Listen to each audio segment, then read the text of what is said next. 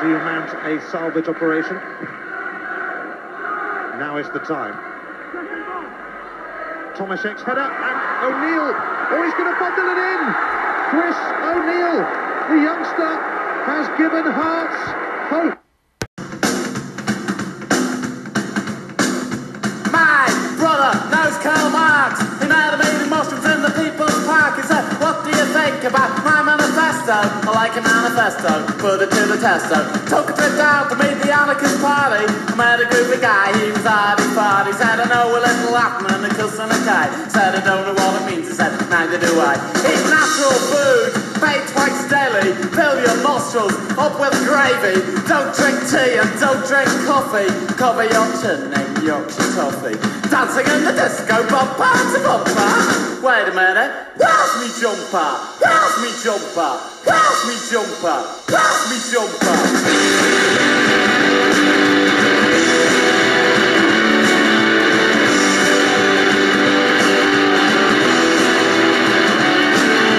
Dancing in the disco, bumper to bumper.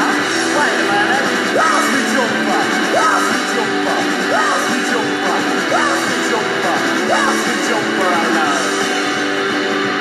Dancing in the disco, go, go, go. Dancing in the disco, oh no, oh no, oh no. Dancing in the disco, go, go, go. Dancing in the disco, oh no, oh no. It's alright to say things can only get better. You have lost your brand new sweater. I know I had it on when I had my tea, and I'm sure I had it on in the lavatory, oh no. Dancing in the disco, go, go, go. Dancing in the disco, oh no, oh no. Dancing in the disco, bumper to bumper. Wait a minute, where's the jumper? Where's the jumper? Where's the jumper? Where's the jumper? Where's the jumper? It's alright to say things can only get better. You have lost your brand new sweater. Pure new wool and perfect stitches. Not the type of jumper that makes you itches, oh no. Dancing in the disco, go, go, go. Dancing in the disco, oh no, and my mother would be so, so angry. And my brother would be so, so angry. And my girlfriend would be so, so angry. And my dog would be so, so angry. Cause I was dancing in the disco, bumper to bumper. Wait a minute, where's the jumper? Where's the jumper? Where's the jumper? Where's the jumper? Where's the jumper? Oh no.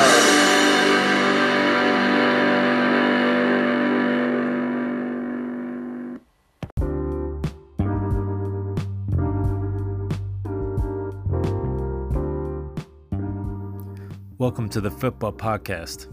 Here we dissect Scottish football, because basically, it's all we care about.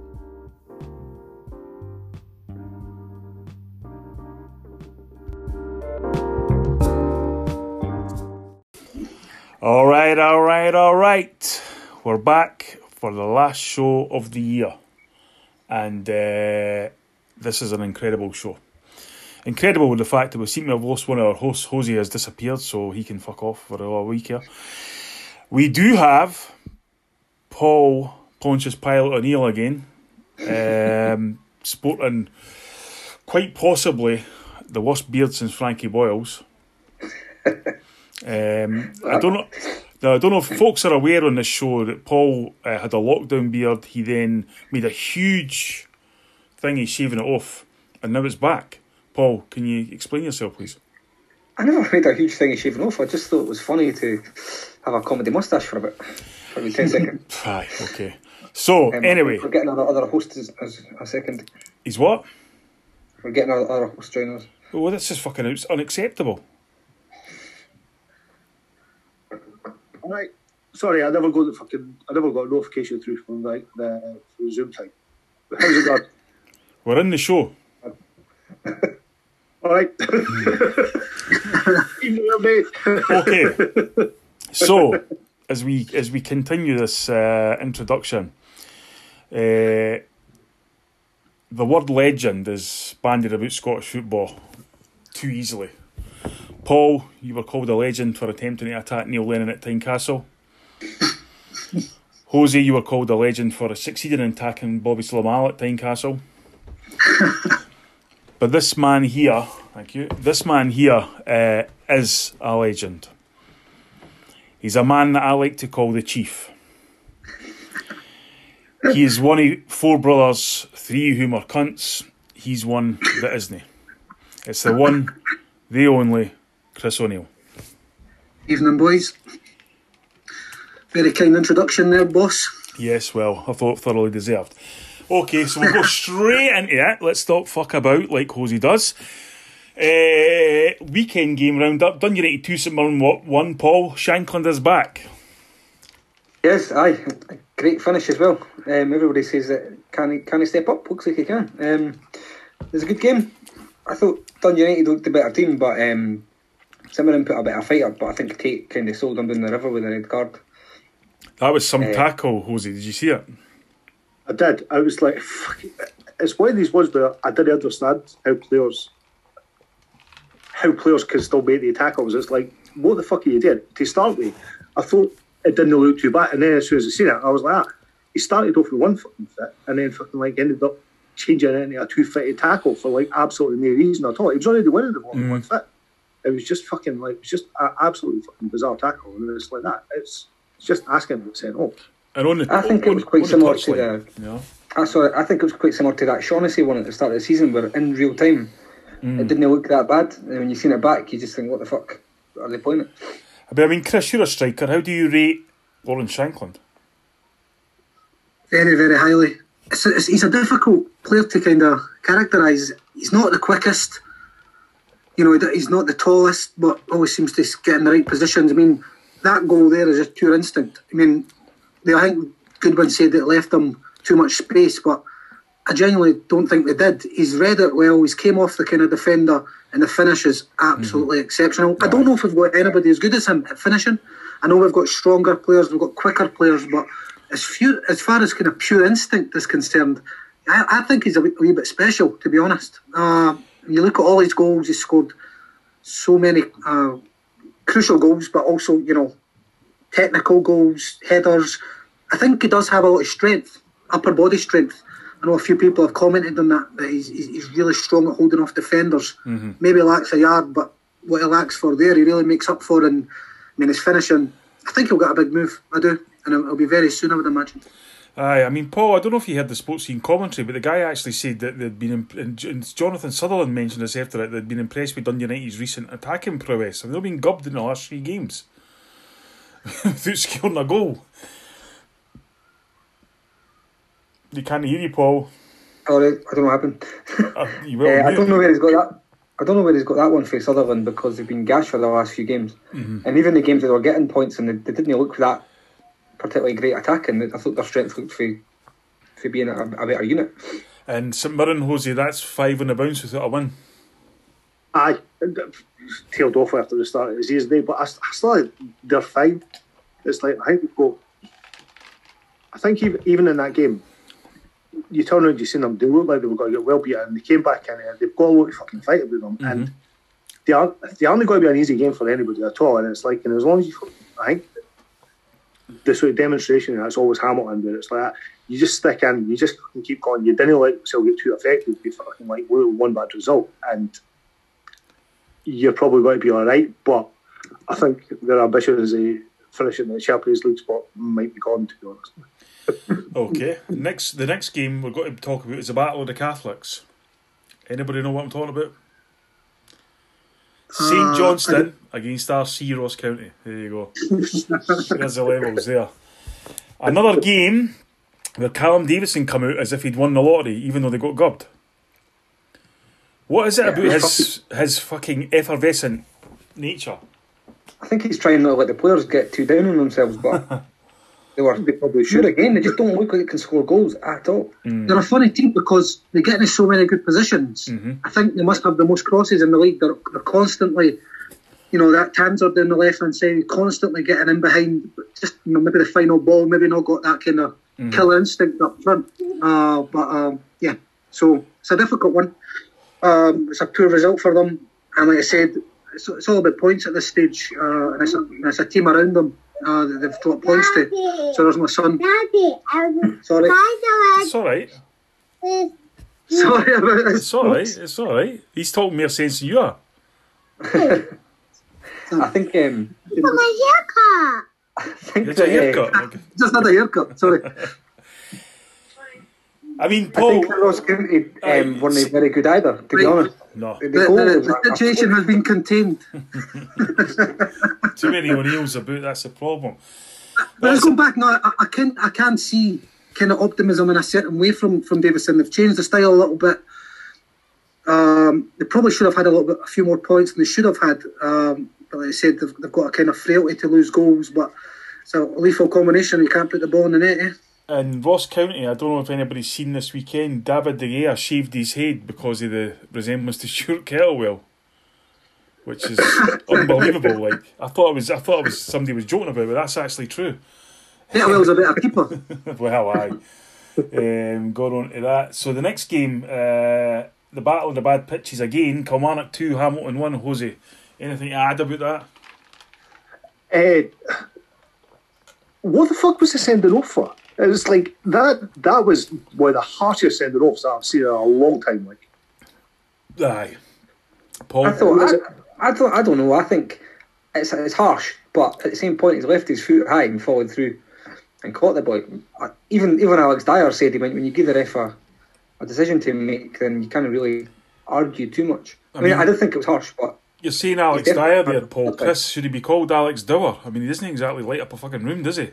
Oh, he's at post-mortem interviews. He just doesn't even zero personality.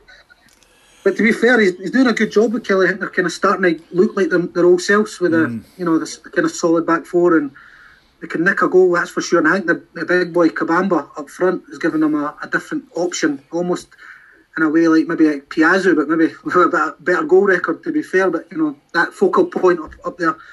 I think he's been very influential as Chris Burke, actually. He's looked unbelievably fit. He's ghosted past 3 or 4 players and played a great ball in again. You know, I was talking to Paul about Scotland, and obviously... Really? I was really thinking about that. And I think there was talk about it. I just think he's super fit. He's got an end product. He can work hard up and down that line. Probably a few boys ahead of him, right enough, but... I just think he's been phenomenal for maybe 12 months now. Is that Paul's Tinder profile you were talking about there? No. Right. I noticed as well with Kabamba, they're now playing Los Lobos La Bamba after he scores a goal. Whose benefit is that for? That's what I was driving at. Like, why? You know, in the same way, why is Scott Arfield looking at players, fans that are not there, and Morelos and all this kind of shit, you know? We'll come on to it, but Morelos today actually went berserk at an empty Hibs end when he scored. What the fuck is going on? Get it right up, none of you. I know. He's like, fuck you. Like, who are you talking to? Celtic 3, Livingston 2. Anybody want to jump in there now? No? Okay. Another eeksy-peeksy game for Celtic. I mean, I don't think the score really reflects the game. I mean, Leicester will score a penalty and an absolute screamer. But I think, you know, the fans are a bit pissed off with Neil Lennon playing the same players week in, week out and rotating ones that they didn't want rotated, like, you know. Scott Brown being one of them. You know, he's not really getting to the level. I said that to you season. Midweek when you played St Mirren. I don't understand why he's not had at least a rest. Playing every minute, every game at his age, it doesn't really seem necessary yet. I know. Especially if he's not in the best of form, you know what I mean? Like, if he's playing well, you can understand it. But I think as well that it was Celtic deserved to win the match, clearly, but Livingston could have nicked a point at the end with that boy had a set or either. I know. I mean, that's kind of... I mean, the thing that I think the Celtic midfield's lacking is legs, and, you know, he's fucking tons on the bench, which is really bizarre. Like Turnbull and players like that. Callum McGregor is, domestically anyway, been unbelievable last 2 years. That pass into Taylor was actually sublime. I know they're talking on Sports Scene on Saturday night about I think McFadden said there was a mention of world class. Obviously, I don't think he's at that level. No, obviously, he's not. But we do shoot down Scottish players with talent, you know. And if he went down to say a Leicester or an Arsenal, he wouldn't look out of place. That's for sure. He's got phenomenal football intelligence, and that pass. If David Silva done that pass, he'd be raving about it. It's just we kind of tend to shoot ourselves and put ourselves down in this country, but he is a player that I think could be huge coming up for Scotland as well. Well, don't worry about that. I mean, we'll be putting you down in the second half of the show quite a lot. So, I was going to say, just on the Celtic game as well, I fucking really liked the Jetties goal. It was a peach, wasn't it? Really nicely taken. It was a lot of good goals over the weekend. I mean, what impressed me about that goal was he knew what he was going to do before he got the ball. He'd sized it up already, and it just was clinical. And I kind of was like, holy fuck, you know, when it went in, it was no sort of goal that you really see in Scottish football quite a lot anyway. So... What do you think it was a penalty? Do you think it was a penalty to Livingston? Do you think it was a penalty? And the way the rules are, although the rules seem different in the Premier League, like English Premier League. It's like it's the rule wrong rather than the fucking decision. It's just it's a fucking. I didn't care how you can turn around and write the rules so that it's got to be absolutely perfect. Well, fucking, it's a penalty by the fucking rules, but he's made himself bigger a little bit and he's slid in. You know, he's been out of position. He's had to kind of get back and put himself in that position, but. It's a bit harsh, but by the rules, anyway. Your arm needs to go somewhere. Come on, I mean, exactly. What's the natural position when somebody's fucking sort of sliding in? I know, like you can't. It doesn't feel like an unnatural position, but he's made his body bigger. It's like I think it's difficult to write the rule, but fucking I think the rule it's harsh as fuck. I think the way the rules keep getting interpreted, if you look at what happened at the Mayanette game yesterday with the penalty that got retaken.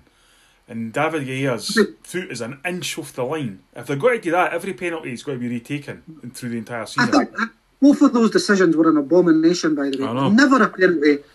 It was never a retake. It was absolutely scandalous. Fucking. I mean, you know, I'm somebody who's like, I get Vieira and absolutely. I just don't know. Like, fucking hell, man. The worst thing is the ball was going nowhere as well because it was like the ball was going wide. There was no Palace players up into the court. It was, you know, it was just a nothing incident. And it's a little bit different from the Azure one. I think the Azure one is a penalty with the rules, but I don't even think that one is. That's just kind of hit off his arm. He's not even himself bigger. Mm-hmm. Okay, we'll move on to today. Now, I think I've a typo here. Hibs, what was the score? Hibs 0, Sefco 2. Because they Sefco didn't concede any goals, did they? What do you think of the game, Paul, and as a whole? I thought it was actually a good game to watch. I thought first half, I think Hibs were probably unfortunate to go in 1-0. I thought they'd been a better team. We didn't mean anything special, but they'd worked hard and they'd done the things you have to do to keep them quiet. Second half, I thought Rangers were the better team. I do think Hibs got a couple of breaks. So I thought Hanlon was probably a red. I thought the goal was Chris Boyd. I just think he stepped into him and left him there. I think it's a Stonewall red card. I mean, weird fuck off. They're both absolute fucking shite. He's turned around and stepped in fucking front of him. He never lifted his hand up. He's like, he stepped across him and fucking like he hasn't even got his fucking arm above fucking like his shoulder. He's literally stepped across him. It was like a weird, absolute fucking thing. I for one, I'm shocked that Jose doesn't think it was a red card. I think it's a definite red card. I don't think it was. I think the other one potentially could have been as well. I thought it was a bit naughty. Was it Dre Wright? Was there a really the one where he sort of he stepped on his ankle. I actually thought that was maybe a red card. That's naughty, wasn't it? I thought that one was possibly a red card, but also the one we. The one with Porteus as well, with fucking Morelos. It's like that. Or Porteus, he's fucking starting through his earmark. It's like, Morelos also has a fucking kick at him if he fucking goes down. And it's like, I was watching on fucking Hibs TV, it got mentioned on there. I was suspecting they probably didn't even on fucking Sky. The Porteus one, Porteus was clever in that he was trying to niggle Morelos, which I didn't understand why everybody doesn't do. Because he's still, you know, the temperament's still shocking. If you go back to that, I'll tell you what impressed me about the Hibs goal.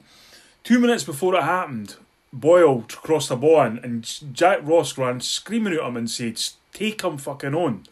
The next time he takes him on, it's a goal. And it's a good finish by Dre Wright, who does impress me as well. I thought, I've seen Hibs probably in almost every game this season, and I haven't been that impressed, really shocked. But I actually was impressed with them today. I thought they looked very, very composed on the ball. Nisbet worked his balls off, held it up very, very well, was a threat. Mm-hmm. Obviously, I don't think he's ready for Scotland yet, but if he keeps in this form for a sustained period of time, surely is one. But I thought Hibs deserved a draw. I thought Rangers kind of looked more dangerous going forward, but Hibs, I thought Newell, someone I've kind of chastised a bit, I thought he was very composed in the second half. I mean, I think going into the first half, the break time, it was a horrible mistake by McGinn for the Hun goal, because he's just lost Morelos completely. It's like he's turned around and he's basically went to the boy there. It's like, I don't care if it's a fucking defensive breakdown, but he probably shouldn't be within the width of the goals there. He should be picking up Morelos, so there probably should be somebody else that's picking him up. To be fair, I've no fucking seen a great amount of analysis on whatever happened here, but it looked like he was like a body too far in. But he's got a wee nip on it and just basically left it. He got drawn to the boy and left him, hang me. And after that point, just to say though, after that point, his first half and the second half, Huns had 75% possession, scored the goal and looked comfortable. And then when Hibs equalised, which, a fraction offside and fucking Boyd's almost self-combusted, I thought the Huns ran out of ideas, bar the chance with Arfield. Yeah, I think Marciano's three saves were absolutely unbelievable. The one for Kent was unreal, and then the second one for Arfield was absolutely sensational. The one for Arfield was brilliant. I was like that first save. I was like that. He's fucking left it right at his fucking feet, and then it's like the time that I thought that he saved the second one. I was like that.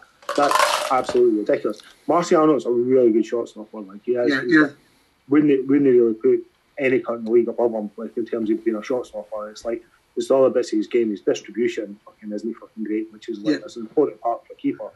And he doesn't command the box. He tends to get most of the things that he comes out for, but he doesn't really command the box that well. But I like Marciano. I think he's probably good goalkeeper. What do you think Jack will do next week against Celtic? Do you think he'll sit in, or do you think I think it's a free hit for him. They're in a good position. There's no kind of 60,000 fans there. I think they've got to go for it and then show a bit of intent. I think if he's sitting against Celtic, they'll beat you. Simple as that. I think it's the same with Rangers. It's like you've got to fucking have a pop at it. And it's like Celtic, they've actually conceded a few goals. And you look at the fucking Hibs side and it's like they aren't fucking really set up to turn around and stop teams from scoring. We haven't conceded a lot of goals this season, but you've not been up against that much. No, you've not. And it's like, so conceded a couple of days, and it's like Celtic are fucking better going forward than Rangers are, I think. Yeah. So you would turn around and say, well, Kim, what you're going to score to get something in the game next week. There's no point in fucking going to try to sit in. It's like teams do it to Celtic all the time, and they've got a way of fucking doing it. Just going to send a slick pass for McGregor, and they're in behind you. And give them opportunity to cut you open. Aye, and it is. So I think Hibs have got the players that. The strength that Hibs have got, like up front, I think Nisbet and Dodge are like it's starting to look like a decent partnership. You've got to give them some service and try to fucking score goals in themselves, right? That's right. But I think, I mean, going back to the day, the two things that impressed me about the Hibs equaliser was, well, no sorts impressed me. Helander gets caught under the ball, and Dodge goes in early, which is key. I mean, ask any striker in the world, they want the ball in early. Fucking frustration it must have for guys running up. Because then when you see the second after that, the Huns have got all the forwards on the park and they're all getting in each other's way. Okay, it's like, there's no focal point. It doesn't create any space. It's like fucking this is a sort of thing where I think managers that do that, it's just like just keep throwing an extra fucking forward. It's like, how are you creating anything for them? Like that's what the issue is. It was like the day. I think Chris is probably right enough, like Marciano made a couple of his tape. Rangers never created an awful lot of clear-cut chances. They really didn't. Like Marciano made a couple of good saves or whatever. I think Hunt's second goal was actually a really good goal as well, to be fair. But they tried doing that. They tried doing that about fucking 50 times over the course of the game. And I think it worked once, maybe twice. like fucking Ruby Vance to the West. Yeah, the save that Marciano made, that was well looked sweet sharp wee passes. They aren't good enough to play that style of football. They haven't got good enough players to turn around and actually do that consistently. They're playing like the fucking Barcelona for fucking like 10 years ago, and they aren't. It's like if you defend as a unit well against them, they'll struggle to actually create things. Is what I reckon. And I think you've seen that in a couple of games this season where that's happened to them. Yeah. Well, I mean, look, as far as I'm concerned, they're just playing exactly as they did last season. There isn't any difference. You know, it's flood the midfield, it's press high, you know, and if that doesn't work, you saw the petulancy of Morelos. I think Celtic have got the mental advantage. I think, you know, as soon as Celtic squeeze or apply a wee bit of pressure, Rangers seem to don't have the answers. Well, I mean, that was a prime example today. Celtic kind of go back top of the league, ask Rangers a question, and they've kind of bottled it again. There's no other word for it. They've bottled it so many times. I think they've played really well this season. They look a wee bit different. You know, against the teams at Ibrox, they've kind of tucked them away pretty comfortably. But then you look at the same Livingston, they struggle to break them down.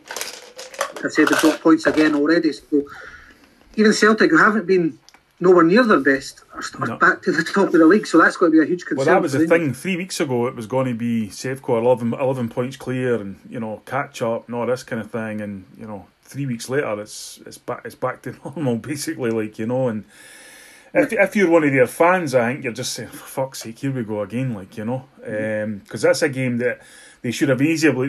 A third goal kills the game. Some stone deed finished. And they didn't have the announce to do that. So. I think Gerard's body language as well. I think Gerard's body language is like that. He's almost like, here we go again. And I think the players can see it on the sideline. He's exasperated, you know what I mean? And I think he has a good coach. I think they do play good football, but there's something missing there, the belief or whatever, to get the job done in certain games.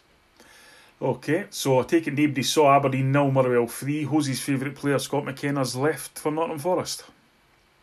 Is he actually away? I knew caught him away. I knew that they heard about him from Sports Ireland, and they were saying that fucking like that there was a bid pretty much accepted. So aye.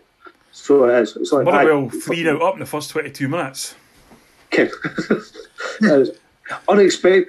Slightly unexpected result, because Aberdeen have been fucking like half decent. 7 wins in a row. Aye, well, last week a couple of months, so it was quite an unexpected result. I've not seen it, but aye. Paul, are you able to explain why Stephen Robinson hasn't been to court for battering his girlfriend yet? I believe it was settled outside the court. Outside the court, would they square go in the street or something? Or? It was settled. We're comment on that, but. I'm actually surprised that Motherwell won the day after going to extra time and stuff on Thursday as well. I know that infuriated you on Thursday, Paul. Well, not infuriated, but I just thought it was another... for fuck's sake, Motherwell, and I thought, Christ almighty, they'd been knocked out, and then I realised they'd won on penalties, and then I realised they were talking about conceding goals. They were 2-0 up against Coleraine. They should never be getting taken extra time. Did Coleraine not beat Maribor in a half-day? They did, but when you're 2-0 up against them, and you're into your season, you shouldn't be then getting taken to extra time. But the main thing is the three Scottish teams will got through, so a wee bit of shining light. Well, obviously none of us have seen Aberdeen's game, so we can touch on that. Obviously, Huns beat Lincoln Red Imps, and so Willem 2 play Rangers 2. Aberdeen are playing Sporting Lisbon, who have lost their entire country to COVID, I think. Yeah, I think Aberdeen are out, obviously, completely. Nah. Nah, it's one of them. It's like fucking that's going to disrupt like Sporting Lisbon. Fuck, and it's like, Sporting Lisbon have got better players than fucking Aberdeen. I think it'd be fair to say, but that's a fucking chance for them. That's absolutely a fucking chance for them. How many players have they got missing? 10. Ten. But I don't know if they're missing for the game or they're just no back, like just before or whatever. So I'm not sure how long if they're actually missing the game or not. I never read it properly.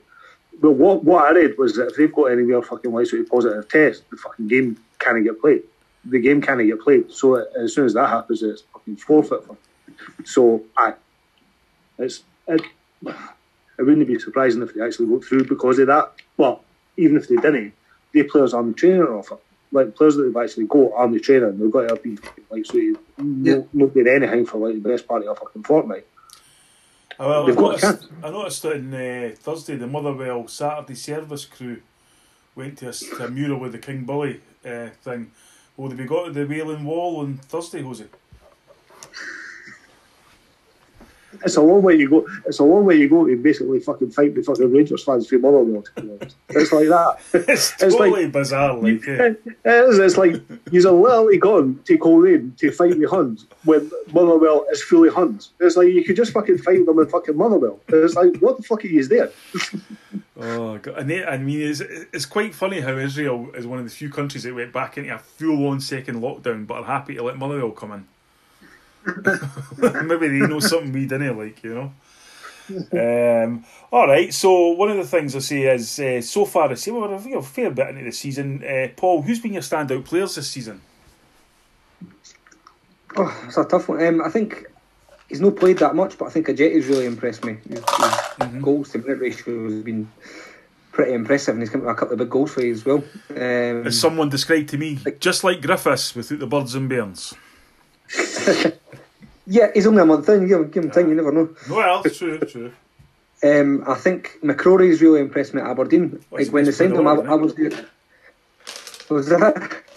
Best player in the world, isn't he? Aye. Well, when they signed him, there was a lot of hype around him, and I wasn't actually that convinced. I wasn't sure if he was any good or not. But he's had a couple of really, really impressive performances in the middle of the park. But he was centre half today, and they got pumped. So I think it's obvious that he's not centre half. Jose, can you get through this bit without messaging Kevin Nisbet Ballon d'Or? I mean, funny enough, Nisbet Husney for me, he's like, I think I've probably fucking seen every minute that he's played, and he's like, and I think he's looking all right, but he's settling in. He's settling in. It's I think he's seen it today quite a lot, where he's got many experienced defenders, like fucking half decent defenders that he's playing against. And there was a couple of times where he's like, obviously gave him fucking issues, but you could see a couple of bits of his movement and stuff where it's like he's turned around and then the defender's read it before he's done it and he's went, what the fuck? They shouldn't be picking that up. And they did. But it looks like he's got a head. It looks like he's got a head on him where he like fucking seems to learn a few things. So I could keep fucking developing, which is obviously an ideal for Hibs supporters. But I'm going to go with a Hibs one, and it's Gorgaich, who I thought would be a good signer, and he's fucking kind of transformed fucking the way that Hibs look. Hibs last season, fucking every single team that we played, we just walked through the midfield, and it's like, and Hibs have got a decent defensive record this season, and the reason why they've got a decent defensive record this season is because Gorgaich is getting a defensive wee bit of cover. The centre halves are nowhere near as bad as the fucking Hibs they've looked previously because they've now got a wee bit of cover in front of them. So it's a huge difference. Again, I was kind of expecting that film. I kind of thought that was what would come in and day, and I think he has. It's like, so he's been as expected, but I thought he would be good, and he has been. Chris, can you tell us all the players that should be in the Scotland squad? Chris Burke. Nah, I think the players that have stood out for me this season, probably you've got guys like Callum McGregor. I think the boy Harks at Dundee United has been really impressive. Very tall, athletic midfielder, bursting through the kind of central midfield. Like I said, Ross McCrory's been a kind of standout as well. I like the boy Stuart up at Ross County, actually. Big gangly guy. One of the many neat guys called Ross at Ross County. Yeah. I think he's got a decent football brain for a big guy. A good touch. I think he could maybe follow Lyndon Dykes down south. He's got a decent brain for a big guy. Decent feet for a big guy. Sorry. Like I said, he's got a bit of pace about him as well. And I do think Chris Burke's been tremendous for Kilmarnock. So I think he said him out 4 times, is he not, Chris Burke? Yeah. He's not got any shag. Yeah, I think Gorgaich at Hibs has made a big difference as well. I don't, without being magnificent, but like I said, it's given them that protection, and so Hibs can kind of go forward. And it's, like I said, Hibs would always be a bit of a soft touch where. Well, long way to go, but it looks a little bit more solid for them there in the middle of the park. I mean, for me, if you're caught with your own club, I mean, I think one of the ones that's right under the radar has been the new goalkeeper Celtic signed, Barkas. I think he's slotted in really well for someone just coming in from a foreign country and all that kind of thing. Apparently a huge character in the dressing room, which doesn't give that impression whatsoever. But up at Ross County last week, he was absolutely outstanding when we were rubbish, and you know, he's had big fucking boots to fill, or gloves to fill, under Fraser Forster. I think he's done all right. The only thing is, though, he does remind me of the guy Pete for Gogglebox every time I see him. You know, the wee boy for Blackpool with the fucking hair and the fucking thing. It's like, you know, I've not seen him in the same room before. But I mean, there is, it's you know, I think there has been, I mean, I thought it was a really good game the day at Easter Road, and I thought it was quite open, considering what was at stake and stuff. And I'm glad that games like that are starting to appear as a whole, because I think a lot of games towards the start of the season, many fans were fucking rubbish, and players didn't know how to fucking react and all that now.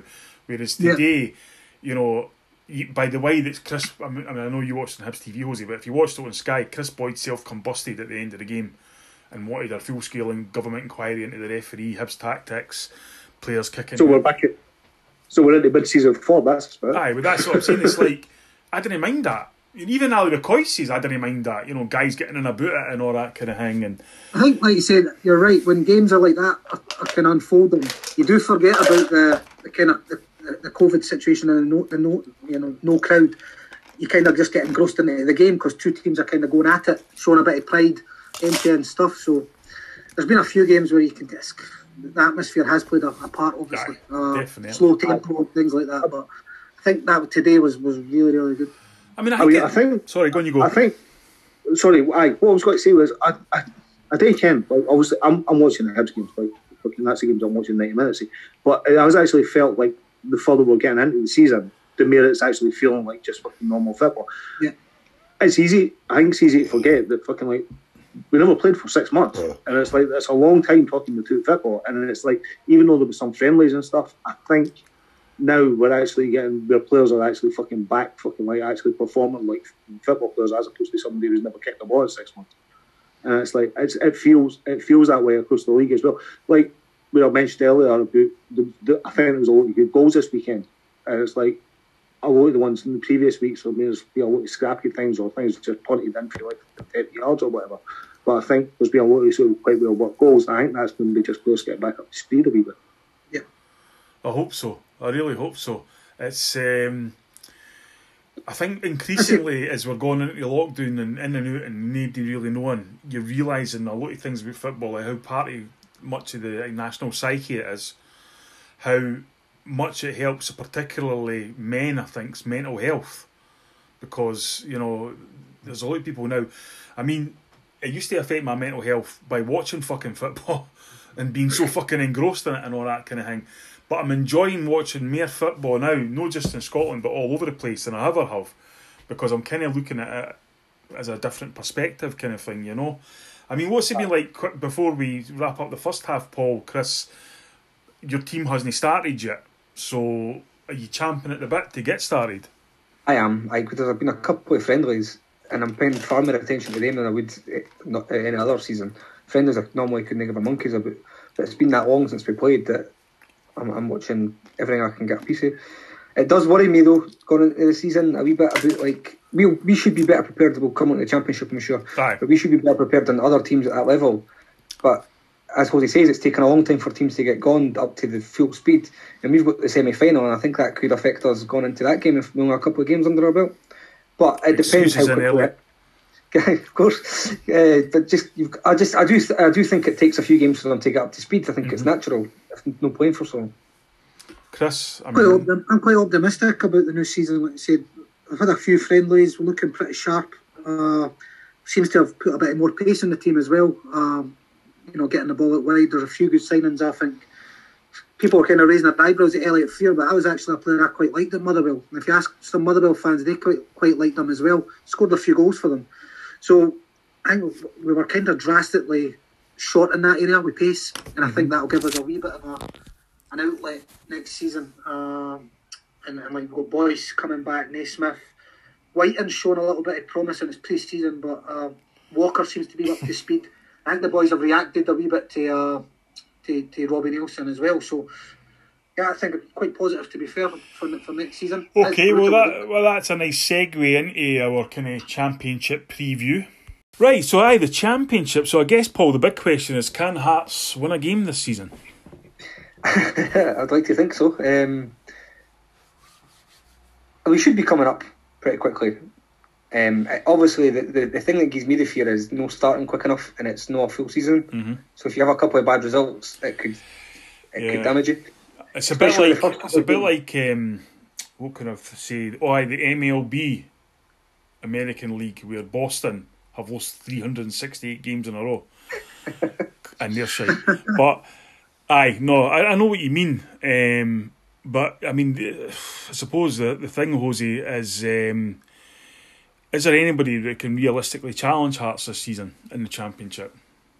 I mean, I think what Paul said is actually fucking like bang on. It's a shorter season means that there's less room for slip-ups. There's a lot less room for slip-ups. It's like if you turn around and make a country fucking like a game against somebody, it's like that. You've only got two more games to fucking like make up against them. So if you turn around, if Hearts lose to, I don't know, Dunfermline, Dundee or somebody, then you've got another two games against them, but you need to then win both the games to actually fucking end up slightly positive against them, like over the course of the season. It's the shorter of the season. Where you mentioned baseball was actually fucking like bang on. It's like because that's normally got a stupidly long season where it's like it's 162 games. It's 60, and you turn around and you look at the sides that are doing well in it, and it's like there's random variants in these fucking things. So you end up with bad break of the ball. Happens in football a lot. The longer a season is, the more that gets fucking even due. I think Hearts would have to be unlucky, not you fucking like, so you basically get promoted, to be honest. It's like we've got miles better squad than anybody else in the league. It's like, so you would assume that fucking Hearts should come straight back up. But what's the first two games of the season again, Paul, for us? Well, we start, that's the thing. The first three are Dundee and Inverness, so you'll probably be your rivals. If you win those two, first two or three games, we'll literally run away with it and probably win almost every game bar a few draws. That's what I think. If you get a bad start, it can put the pressure on right away, like you said. You never know. I think as well, though, they've got a couple of good players. Some of the teams, like Dundee, are no bad. They're all right, but they're not consistent enough. So that's why I'd be really disappointed if I never came back up. Like Dundee United played 27 games last year, or 26. And we're 14 points clear. Mm. So that's the same length of the season. And Dundee United dropped points in 10 games. Mm. I'd be fucking raging to be dropping points in 10 games. That would be one of them that I would say with the league as well, where it's like, it looks like there's a lot of sides that be sort of low Hearts. It doesn't look like there's one exceptional one. Mm-hmm. So it's no like, they'll all drop points against each other. Well, that's what I think, Rosie. That's what I think Dundee standard. There's about 4 or 5 sides that didn't look like there's very much between them, so you aren't expecting to win all the games in between them, so fucking it isn't like I don't think it's going to be a 2-horse race. I think if Hearts are in it, like I think if it becomes fucking sort of competitive, then if Hearts are in that fucking sort of bit, it's like there's a lot of tricky games. There's a lot of tricky games like fucking games against sort of Dunfermline, Dundee, Inverness. All of them are going to be fucking fairly fucking ropey fucking games for like all of the fucking sides round about it. If Hearts didn't fucking turn and make a good start. They need to make a good start, but I think if they make a good start, walk though might be too far. But I mean, Paul, Dundee, have they now got the best player in the league, or is it just his sister's pants that are the best? I think if you ask Chris, he's probably the best player in Scotland in the Championship. But it's a good signing. It is like he's might not have the same legs he had or whatever, but he's still got a good left foot, and if he gets space, the problem is I suppose in that league is getting space to actually a good left foot. Left foot. All right, Chris. I mean, coming up for England, Charlie Adam, need dentists in England or what's that? Need dentists in England. I mean, fairly not. Going back to Charlie Adam. I think he's kind of maybe put that second team. A little bit of space in between kind of the rest and Dundee.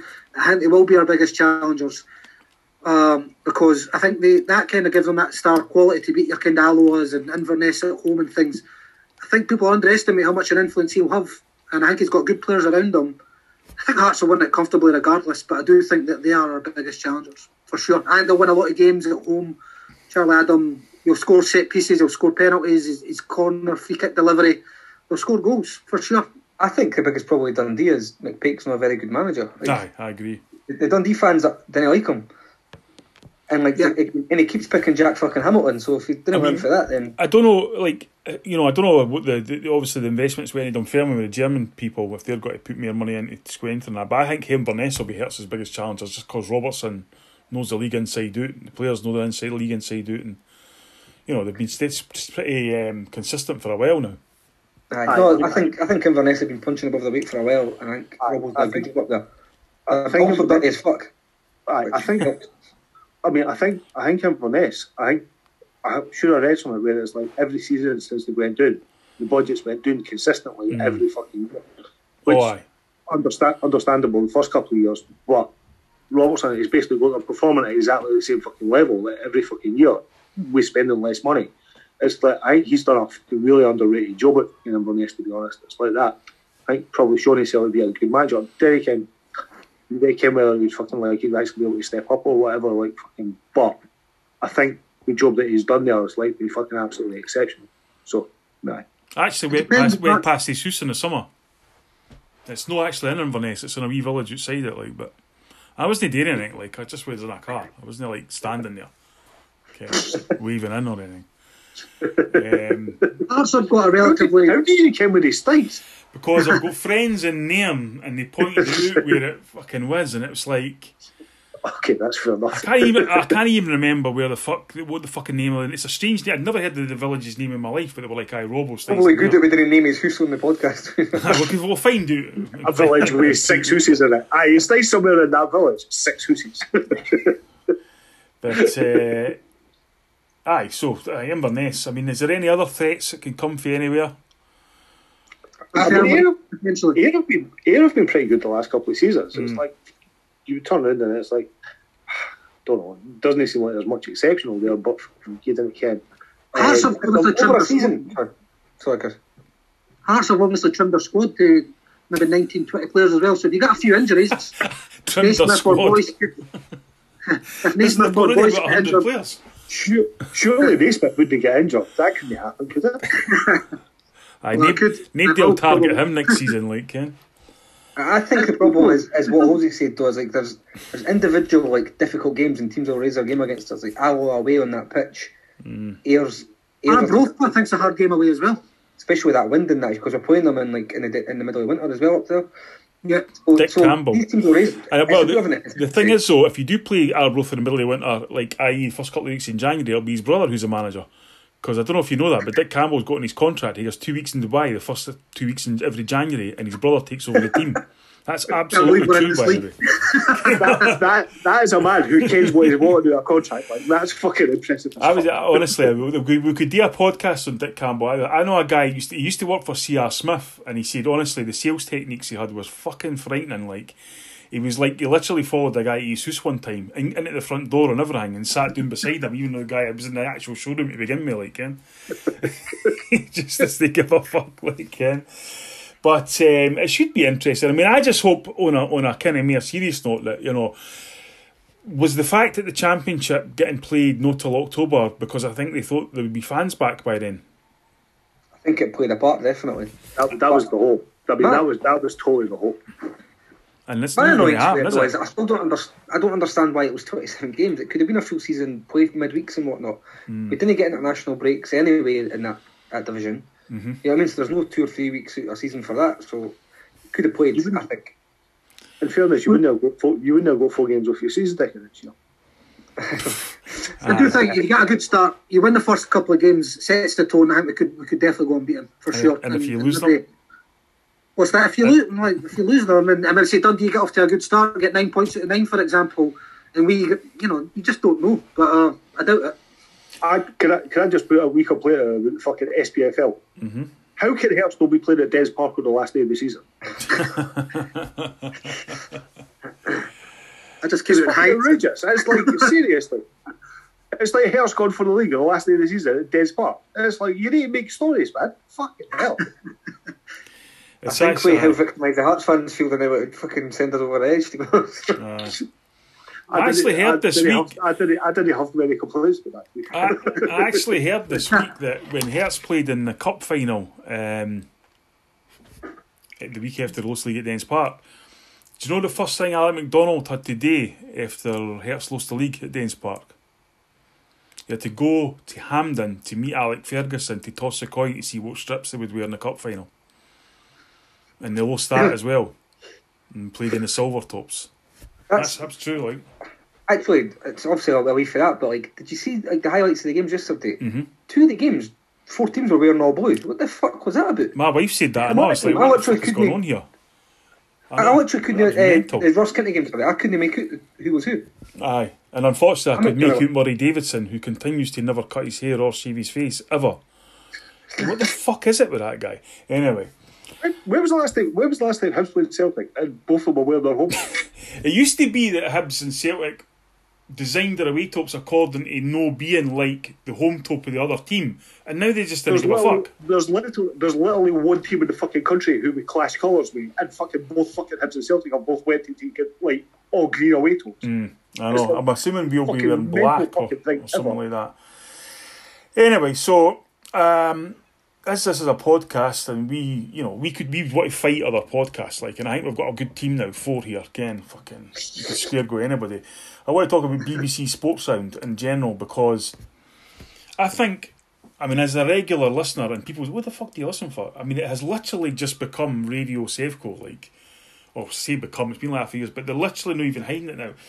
But even so, I mean, does the fucking level of analysis on these programmes befit Scottish football and Scottish football fans?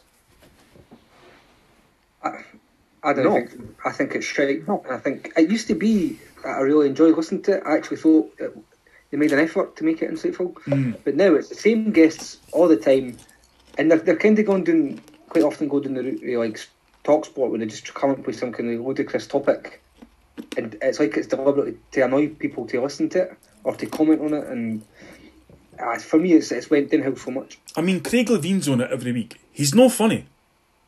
He thinks he's funny, but he's no funny. How does he keep getting employed? I mean, it was like, did any of you catch the last episode? Did any of you catch the last episode of the Tottenham game? Tottenham documentary, I beg your pardon. I've not finished it yet. So, honestly, there is and this is Levine to a T, there is the most David Brent moment ever in it, where Daniel Levy, the two players leaving, and Daniel Levy says, we've got things for you, right? And they're like two wee trophies. And he hands them up to them, and they kind of look at them as if to go, is that it? And Daniel Levy goes, we'll get something inscribed on them later. Like, it's like, what the fuck is this? You know what I mean? And Levine's like that, I know. It's like he puts his wee puns in there, and he thinks, and then he laughs himself first. And then you get Darryl Broadfoot, who's the most pompous cunt ever, just talking, well, the rules state this and the rules state that. It's like, let me tell you something. If there's one thing that the hierarchy of Scottish football do not give a fuck about, it's the rules. So why they've got a cunt on the retainer trying to fucking tell you them anyway. But what the thing is, Chris, as a professional football player that you've been, do you think all football players are knowledgeable on football? No. It's true, isn't it? They know how to play it, but... Yeah. What I noticed is that a lot of football players don't fucking even like football. When I played, a lot of people tried... Because I was football daft. I was like an encyclopedia. I was always talking... When I went on holiday and all that, trying to talk about football. Like, shut the fuck up, Chris, I'm having a pint. You know what I mean? That's exactly what it was like. It was like... I think I went to bed and didn't want to know. That's not just football players to be But yeah, no, a lot of people aren't that passionate about football, really. I remember you saying years ago that if a football fan went into the Tyne Castle, and I suppose it would be the same as any club, for 1 week, they'd probably never go back to a football match behind closed doors. Ken, if a football fan went in to see what it was like behind the scenes at a football club, they'd probably never go back to a football match. No, they wouldn't. It's not that glamorous, and there's a lot of backstabbing, a lot of funny characters you have to deal with. See, I think Danny Rose has got spot on. He wouldn't really wish it upon his kids to be a football player. Aye. It's a tough industry. I seen him again go back to that Tottenham documentary. Seen him in that he doesn't give a fuck, does he? No. Just went into Mourinho. What the fuck's going on, you? Mourinho was like, what? He's not fucking that forward. He's not backward, they're going forward, eh? But I suppose, all right, it's time now, Paul. I know you've been gearing up for this for a long time. probably 34 years. We're going to talk about Chris's football career, and I'm going to name the clubs. I'm going to ask Chris to tell a story and experience for him, and you can jump in at any time. So first of all, Chris, you signed with your boyhood idols, Hearts. What was that like as a fan to sign for the team that you support? It was amazing. Obviously, I was at Granton Boys. John Grady and Alan Carney were the coaches there. And obviously, Derek Riordan, all those kind of guys were in the lower teams. What happened to him? It was a really good football club. Really enjoyed my time there. And there was talk about Motherwell watching me, and I was really excited about that. I kind of just exploded on the scene when I was about 12 or 13, started scoring a lot of goals. And then for a few weeks, they were saying Motherwell were interested, and I was going, I'd be excited to go there for training. And then John Grady told me, it's actually no Motherwell that are interested. It's I didn't know what to tell you because I wanted you to concentrate on the game on Saturday. It's Hearts. And I remember he was just running home. Just sprinted home all the way, must have been about 2 miles down the road. Fastest ever in your career, right? 12-year-old, I think I was. I just sprinted home, so excited. And I think that excitement probably stayed with me for about 8 or 9 years. Till Paul grew up, aye. Until Paul grew up, yeah. But, obviously, it was a bit surreal. It happened all very quickly. Before I knew it, I was signing S-forms. Mm-hmm. I think my first ever game, it was a friendly against Celtic. I scored a hat-trick at Stockton. Mm-hmm. And right away they wanted to... At first it was just a trial, just go training with Hearts and stuff.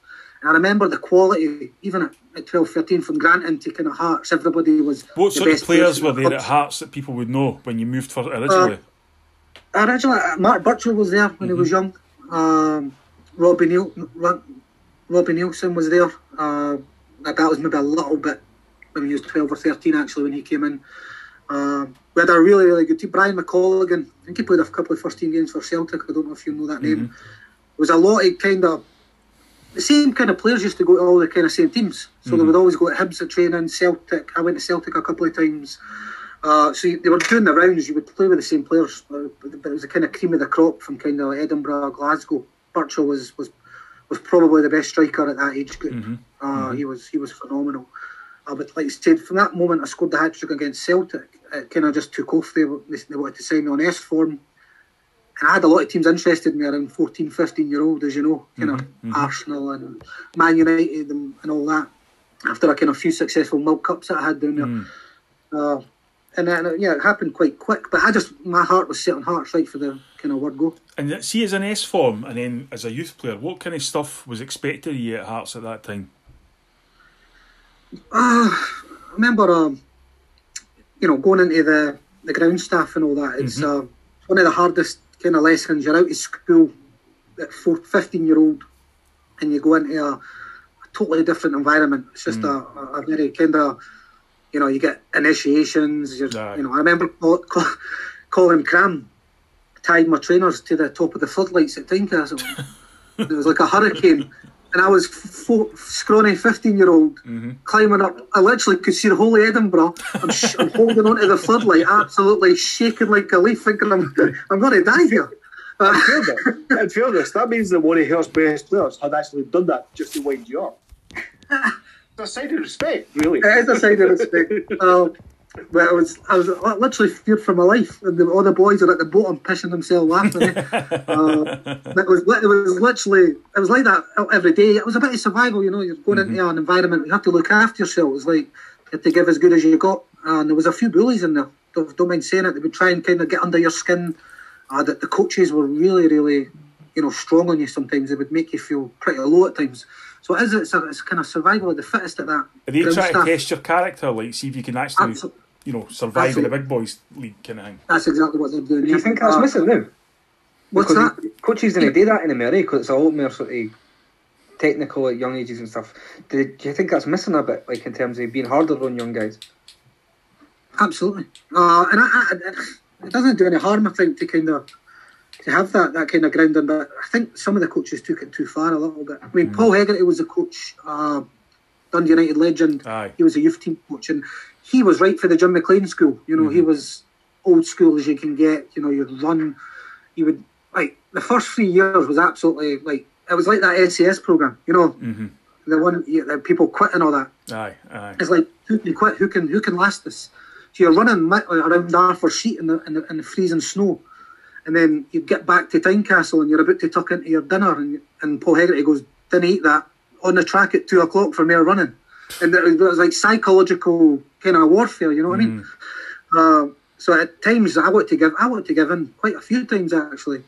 If it wasn't Hearts, I probably would have. But eventually, when you become a pro, it's all worth it because you kind of get all the perks and stuff. But being on the ground staff was absolutely...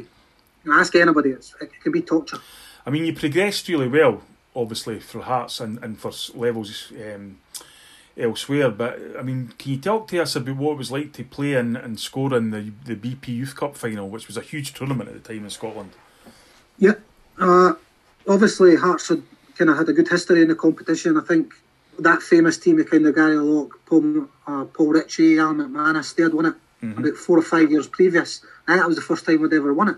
Beat Rangers at Ibrox 3-1. I think Hearts took 2,000 or 3,000 fans through. So it was a trophy I was obviously brought up with as a Hearts fan. And we never had a really good team at the time. We were kind of bottom of the league for the youth team, and we were, like I said, it was Paul Hegarty shouting at us every week and Peter Houston going through us. So the cup was kind of a nice wee release, and eventually we kind of progressed through the rounds. I can't remember, we beat Aberdeen in the semi-final. All of a sudden we're at Tynecastle in the final. There was about 6,000 or 7,000 people there. It was a dream come true. I scored the second goal, and it was a fantastic night. The celebrations were magnificent, but that was probably the highlight of my Hearts career. Even though I played for the first team, I would say that was the best night because it was just a tournament that was, to win a trophy. And it was quite good. And the manager at the time, yeah, go ahead. Sorry, I take it that must have been the biggest crowd by a distance that you played in front of you at that point, was it? Absolutely. I played a few games in the Milk Cup, the tournament in Northern Ireland, which is very famous. We played a few games that kind of in Belfast and the showgrounds in Coleraine. I think it was 4,000 or 5,000 there. We played Man United, but right, fair enough. Yeah, it was probably the biggest crowd I'd played in front of. Yeah, I suppose that was your first big partisan crowd, where it's like constantly actually supporting people rather than looking there to see Man United or whatever. Yeah, it was good because obviously it was a home draw that we got in the final, so it gave us that advantage. But I know my family were in the crowd and all that, so when I scored, I made a beeline for them, could see them. It was quite emotional, but yeah, that was a great moment, to be fair, to score in the Youth Cup final. And I think Hearts were in the Cup final that week as well. And obviously we got John Robertson came up and congratulated us, and Jim Jeffries and all that. So it was a great week, that, actually, to win our first trophy in 36 years and plus win the Youth Cup.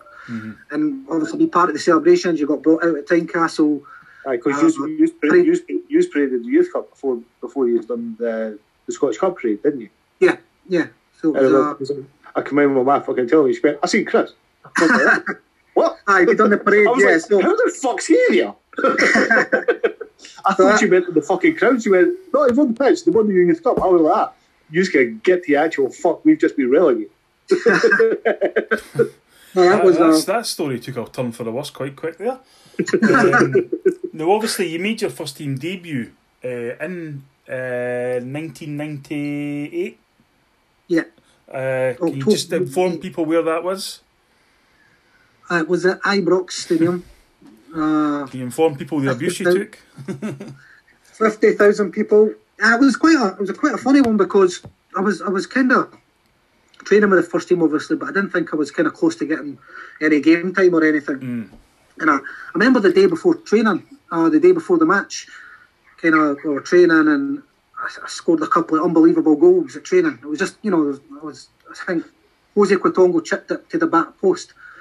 It was like Pele in Escape to Victory. It was literally the best goal. Billy Brown said it was the best goal he's ever seen, full stop. It was, I don't know how I jumped, but it was a scissors kick for about 18 yards. And it went right in the top corner past Rusey. And I was like, I got up so high, I winded myself when I landed on the floor.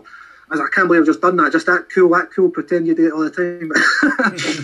It was like one of the best goals I've ever scored. And I don't know if that kind of just gave Jeffries a wee, like, well, this boy's got something about him if he can kind of do something like that. And I don't know if that was directly related to getting on.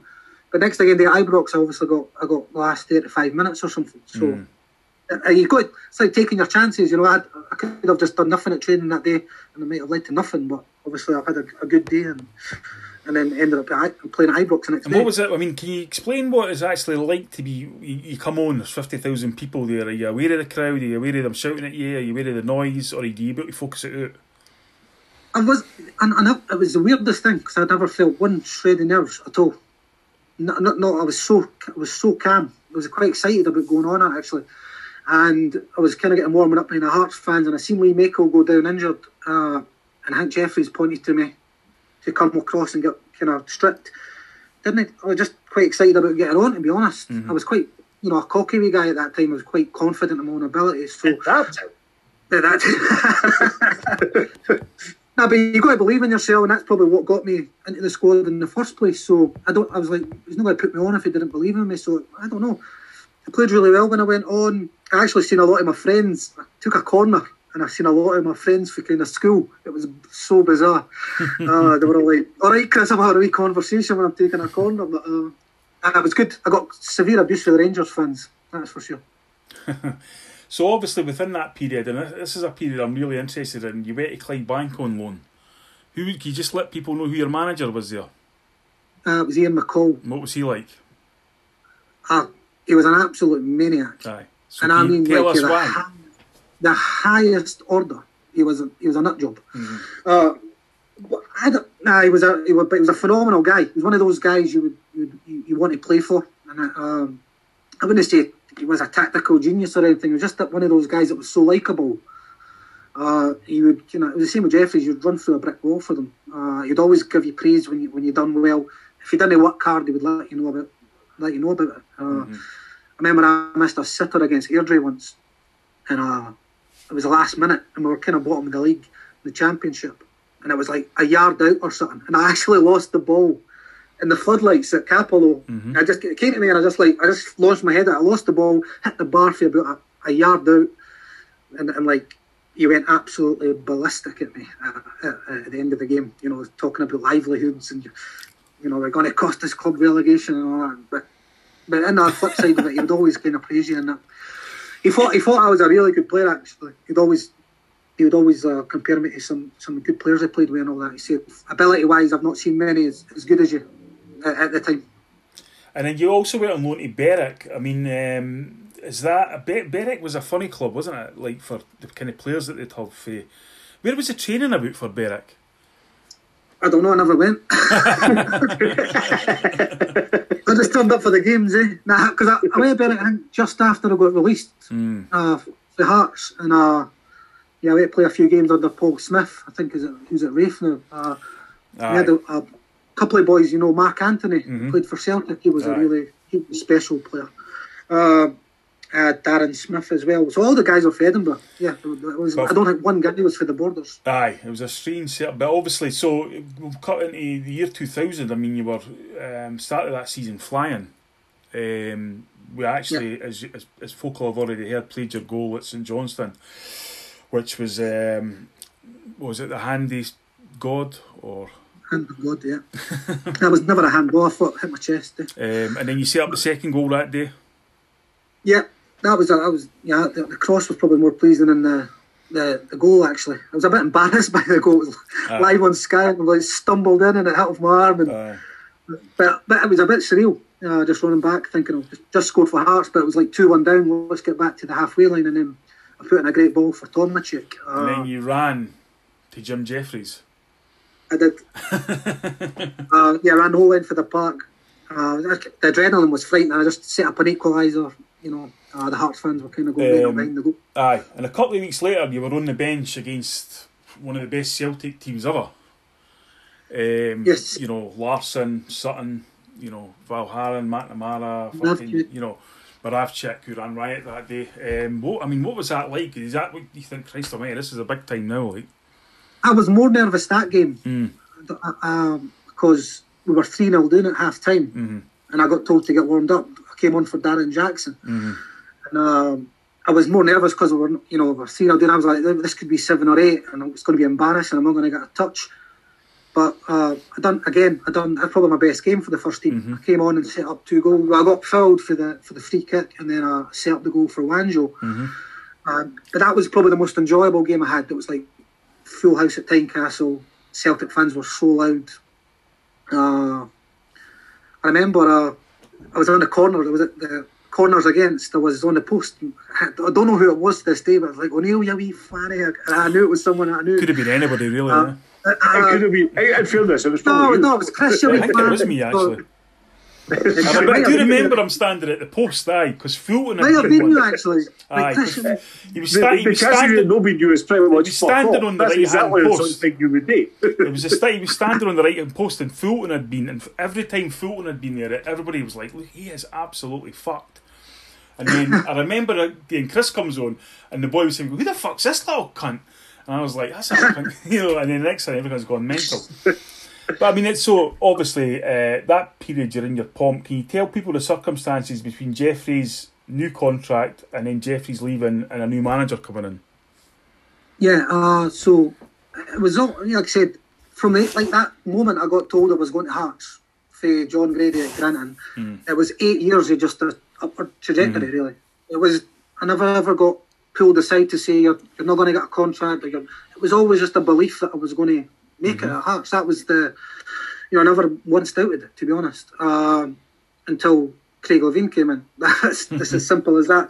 Obviously, Craig, Jeffrey's got the job at Bradford, and that was a shock because I didn't know it. I seen it on Sky, and I just all of a sudden I was on the verge of maybe signing a long-term contract, to the point where right, okay, my career's maybe a little bit in jeopardy here. It depends who comes in, and I think it was quite quick, Paul, and Craig Levein.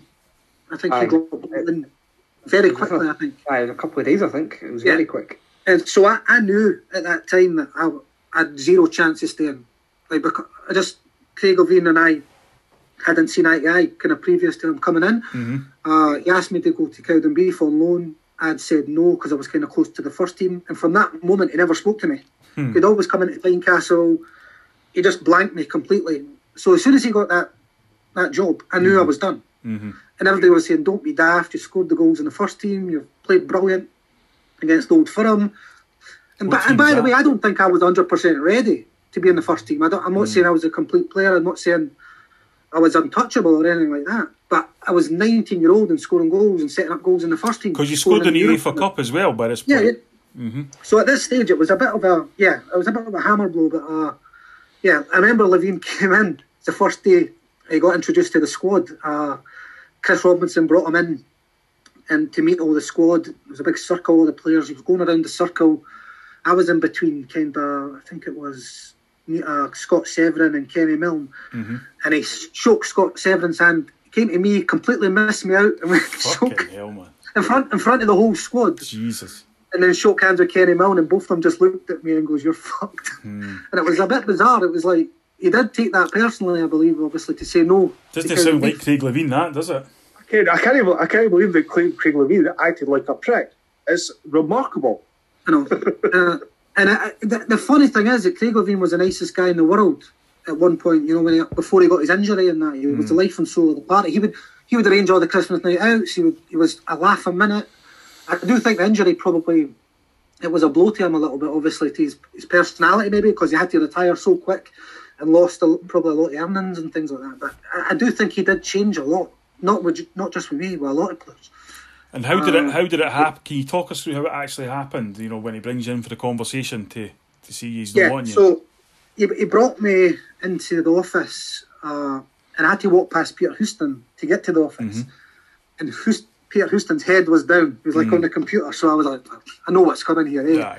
So I played with Houston, won the BP Youth Cup with him, done quite a lot of good things. So Levein was sitting at his desk. It was very quick. It was almost like he had a half smile on his face almost.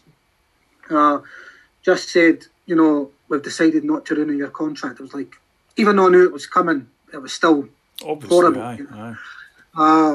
Because all of a sudden your life is set out and then the next minute you're on the scrap heap essentially. Had he even actually seen you in training at that point? I was flying in training.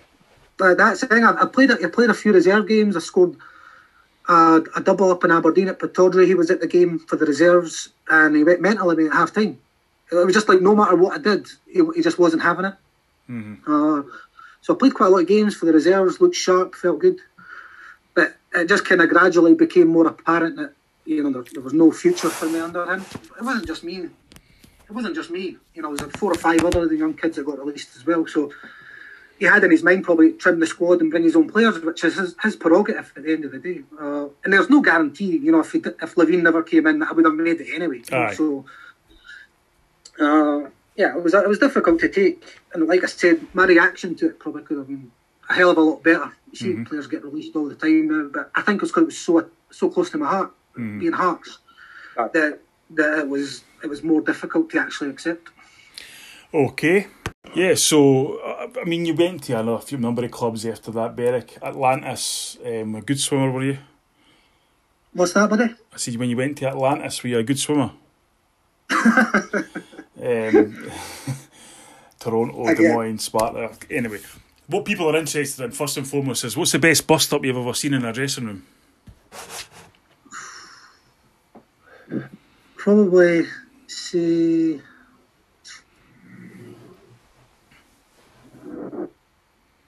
You know, see that guy was a youth team name. Came in this Irish boy, Barry Smith, who's from Dublin. He actually dated Sadie Frost. Do you remember her? Oh, aye. Kate Moss's best friend. He was in the papers and all that. I went to America and he was like dating this celebrity and all that. It was an absolute mental case. And this boy Maxie came in and started to say, "Pick up your man, pick up your man."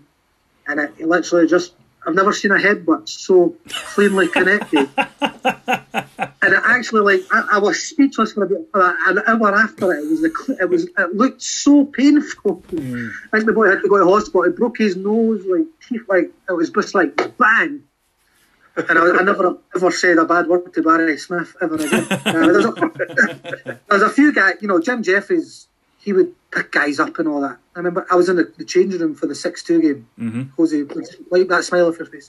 But obviously, he's a big Hearts fan. He was involved in the 7-0 game. And so he was, like, I can't remember who, he picked someone up.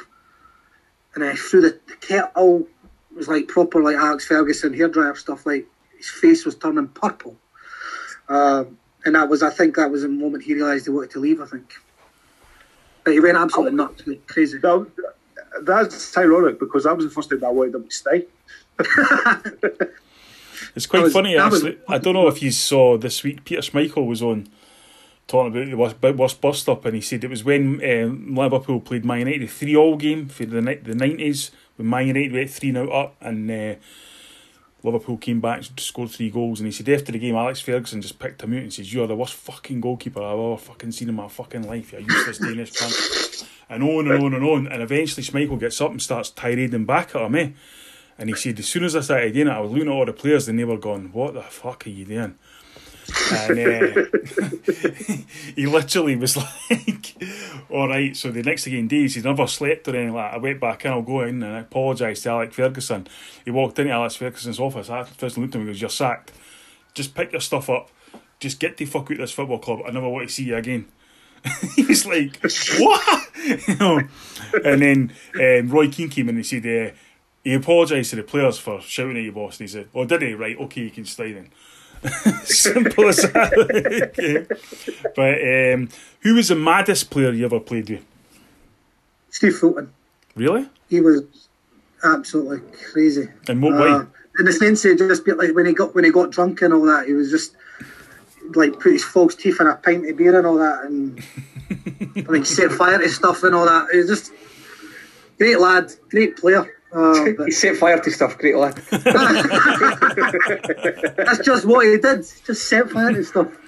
Well, I would have thought you would have said Pasquale Bruno.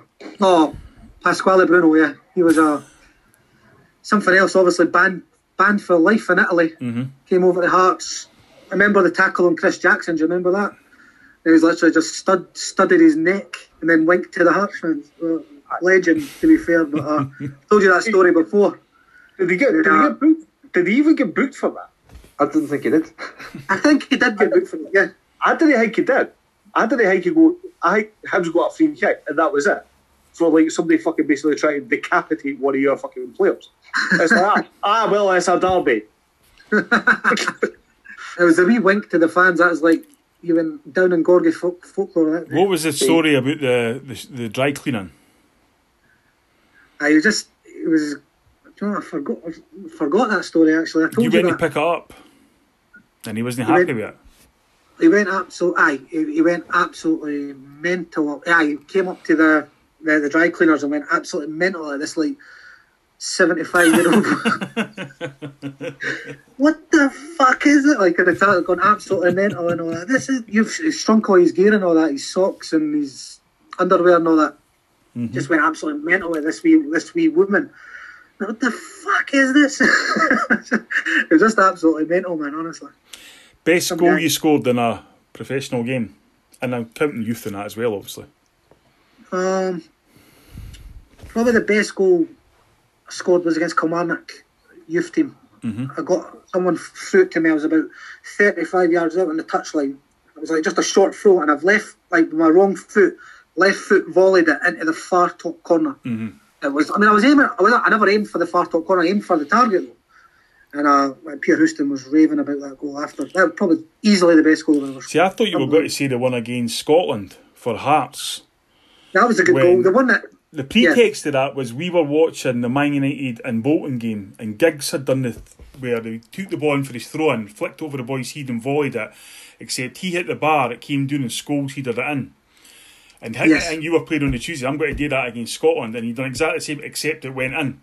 And it wasn't that much of a crowd there, and we were all sitting behind the Scotland dugout, and whoever the Scotland manager was at the time goes, "Who the fucking hell's that?" And as if to say, like, why is he not playing for us, you know? That was a huge disappointment for me that I never got into that team, because that team played live on Sky Sports, as you know, the schoolboys. Aye. I think they played down in Newcastle against Michael Coleraine and all that year, so to miss out on that, which I was far, I mean, scored a hat-trick at the trials, and to not get picked was an absolute disgrace, to be honest with you. But the coach was a Dundee United coach, and all the Dundee United players got in. So it was very biased at that level. Alright, so this is something we're going to expand to everybody, but we'll get yours first. What's your worst ever Hearts 11 for a bit of fun? Yep. So I've got, obviously, now Paul might disagree with this, but I think Joel Pereira, for me, is the worst goalkeeper I've ever seen. Absolutely 100% responsible for our relegation last year, in my opinion. I think the points that we would have won... It wasn't 100%. 89%, 90%. It wasn't 100%. There were so many goals that was his fault. I would say there was about 7 or 8 goals that were, maybe more, that were absolutely pathetic attempts to save. By the way, I think he's a good goalkeeper, you know, in the modern day kind of goal. Well, I mean, apart from shot stopping, apart from saving the ball, he's quick off his line, he's good at catching the ball, he's got good distribution, he's got everything. And he's got everything you want a keeper apart from saving goals. Yeah, exactly. And honestly, the dive out the way shots, honestly, it was so bad that it definitely had an effect on us getting relegated. Okay. Definitely. So right back, a guy called Barassa, I can't remember his first name, Paul. Fuck, aye. Yes, Lithuanian right back, absolute slept away a player. one of the worst right backs I've ever seen. David Winnie at centre half, ex Aberdeen, St Mirren. I don't know, you guys will probably remember him more than me. Aye. I think he was half decent at Aberdeen, was he not? I think he played in a good Aberdeen team, I think might have helped him. He was exceptionally poor for Hearts. Big Kevin James, obviously unstoppable in there in both boxes, but on the ground, extremely poor, and like a giraffe could turn quicker. Fabien Leclerc at left back, French guy, nice guy. Oh, damn his brother. You know when you start off with nice guy, that means you're a bad player. Utility. Yeah, lovely guy. Liked a good glass of red wine. But he only got signed because he was Adam's half brother, or brother-in-law, wasn't it? Yeah, I think so. That was a taxi driver at the training now. But yeah, he was dreadful. I've got Stephen Boyack at wide right. Levine loved him. I think he was obviously had a good engine and all that, but football wise, I thought he was really, really poor. Big Mo Bertha, Paul, do you remember him? African centre mid, played a couple of... We were fighting relegation. He was really poor. I put Jeremy Goss. Obviously, Jeremy Goss is a good player. Norwich, he always scored those famous volleys. Aye. I remember the anticipation at his first day at training. We were doing volleys at the end, and everyone was like, oh, yes, we're going to see Goss's famous volleys. Scored at Anfield, that belter against Leeds, and he absolutely skied it into the river. It went about 45 yards over the bar, his first volley, and it went, and that was as good as it got, his Hearts career, to be fair. Really poor. And Lee Jenkinson, wide left. Mm-hmm. Big unit kind of guy. He was quite quick, actually, but he had zero ability. He'd fall for the ball, he'd do the step over. It was his one move, and it would just never work. He was so bad at left wing. Then up front, I've got Darren Beckford, ex-Oldham. Very poor touch. Wasn't the quickest. I think he scored maybe one goal, Paul. I don't know. Got a couple, I think, but it wasn't good. A couple, yeah. And Hans Eskilsson for that miss against Hibs alone. He was obviously there's probably a bit worse players that have played, but I think he was really poor. All right, then. Looked like Bon Jovi. Christ. Played like him as well. Aye. Musically too. Right, Hosey, flip it round the gear, your Hibs one. Right. First of all, could I just set the rules? How many keepers could I pick? One. It's a football team. It's another. Boo! Like fucking. Honestly, I could have had about fucking 5 keepers. It took me about a fucking hour to just go through. Right? How bad was he? Well, was he maybe worse than him? But it was like that. It took fucking ages. I've ended up. We got Skousen. He actually manages to be Malkowski. That's how fucking bad a goalkeeper he was. It was. Kim Watts. My abiding memory is he played in a friendly Hibs had and. I think it was in Dublin, and Hibs had been looking for a keeper for a while, and it was like, right, okay, Hibs had a fucking like decent running fucking goalkeepers and sort of stuff like this, and then we got Skousen, and he played brilliantly in a fucking friendly in Dublin, and everybody that was at the game on the internet, he looks like he's definitely going to be a really good goalkeeper. He's going to be fucking absolutely spot on, and then his career happened. It was just like. The most fucking ridiculous fucking goals, and it's kind of why I always think with goalkeepers that you can make a lot of good saves, and I kind of try to balance it out. If you make a lot of good saves, but then you fucking throw a few in, I'm like, yeah, I can turn and I can live with that. He never made any good saves and made a cunt of fucking everything. It's actually a remarkable fucking achievement to fucking get a career in professional football, like to fucking turn in and do that.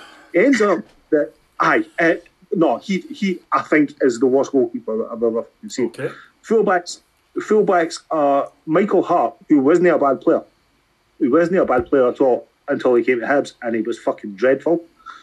Jamie McQuilkin, who is a fucking, I think he's a bad player, and he always has been a bad player. Centre halves, I've got Michael Nelson, and I was kind of struggling with this. I was kind of struggling with like really bad centre halves. I put a kind of limit on the amount of games that people have played, because I'm like, I'm not going to turn around and fucking say the worst player that ever played for, I've played 2 games, because they haven't had much of an impact. So I kind of put like about 20 games or whatever. But Owen Tudor-Jones as well, that is fucking two of the worst centre halves I've ever seen. No ability on the ball, weren't dominating in the air, and were positionally fucking suspect. Both of them played with Paul Hanlon, and I kind of go, Paul Hanlon has managed to get a fucking career with fucking football, despite playing amongst some of the fucking worst centre-halves I've ever seen for any clubs at all. It's like, it's actually remarkable that he's got the fucking mental fortitude to fucking like have continued fucking playing, despite the amount of fucking hoodies that he's fucking played with. It's absolutely fucking ridiculous. Midfield, I've got, this is a harsh one, it's Benny Brazil, who played about 1 million games for Hibs. And never showed any ability at all. it's actually quite difficult to do that, I think. I've got I haven't actually looked at the team doing well. I've actually lost the fucking rest of the midfielders. Winger, and this one I feel bad about, but it might actually be included in Paul's fucking worst Hertz team as well. It's Danny Swanson. There's players that you've got a bit of expectation about as well. Danny Swanson was a good player with St Johnstone. He really was. Good player with Dundee United and stuff. And he loved Hibs. The reason why he felt that Hertz called it Hertz supporters is because he was a non-trying and useless bastard. With Hibs supporters fucking like, no, you're absolutely brand new. Your old man's got a loser in the league. You can't be all bad. And he never kicked a ball for us. You know, it was like, he's maybe somebody that needed a goal or something, but with Hibs, his performances were just absolute fucking shite. They were just brutal. Up front, I've got Rowan Vine, who was once sold for £2 million. Once sold for £2 million. And it's like, if anybody ever wants a fucking... an absolute demonstration of how fucking mental English fit was, Rowan Vine was once sold for £2 million. Somebody who was very close to getting on my team, but didn't quite, was Matt Doherty, who just got sold for £15 million last week. One of the worst fucking Hibs players that I've ever seen, and completely fucking heartless with it. Got sold for fucking like £15 million fucking like 8 years later or something. It's just a remarkable fucking thing. Not every player that's been in your worst team is necessarily a bad player. They just didn't fit. They just didn't fit in that fucking side or whatever. But so who's your other striker?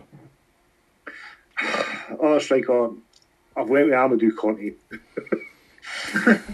I've went with Amadou Conte, who had a touch like a trampoline, and it was just ridiculous. It was when.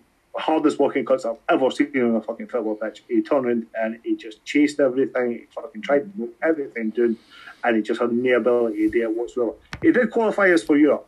He fucking scored a goal against Motherwell. His only goal in his Hibs career. So I didn't feel bad about him. I'm just like, he just really wasn't very good. Striker was actually a difficult one we had because we didn't tend to have that many strikers that are absolutely shite for that long. It's like Hibs, through my entire time watching them, have tended to have at least one good striker, and if somebody's shite, then they tend to fucking get dropped and fucking get replaced fucking fairly quick. It's like Hibs have always tended to have reasonably good strikers, so striker was actually quite a difficult one to get. But how fucking lost the rest of the midfielders though? I'll come back. Aye, you'll be talking to yourself. Alright, I'll give mine. Most of them, as I said, are from a specific era, apart from two, I think. Goalkeeper is Ian Andrews. Lost 5 at Ibrox, which was bad enough. Then lost 3 against Aberdeen, which was actually the 31st anniversary this week. And you have to see these goals to believe them, to actually see that a man can see them. So shite that he was actually replaced by Alan Ruff. Who was better? Well, like, aye.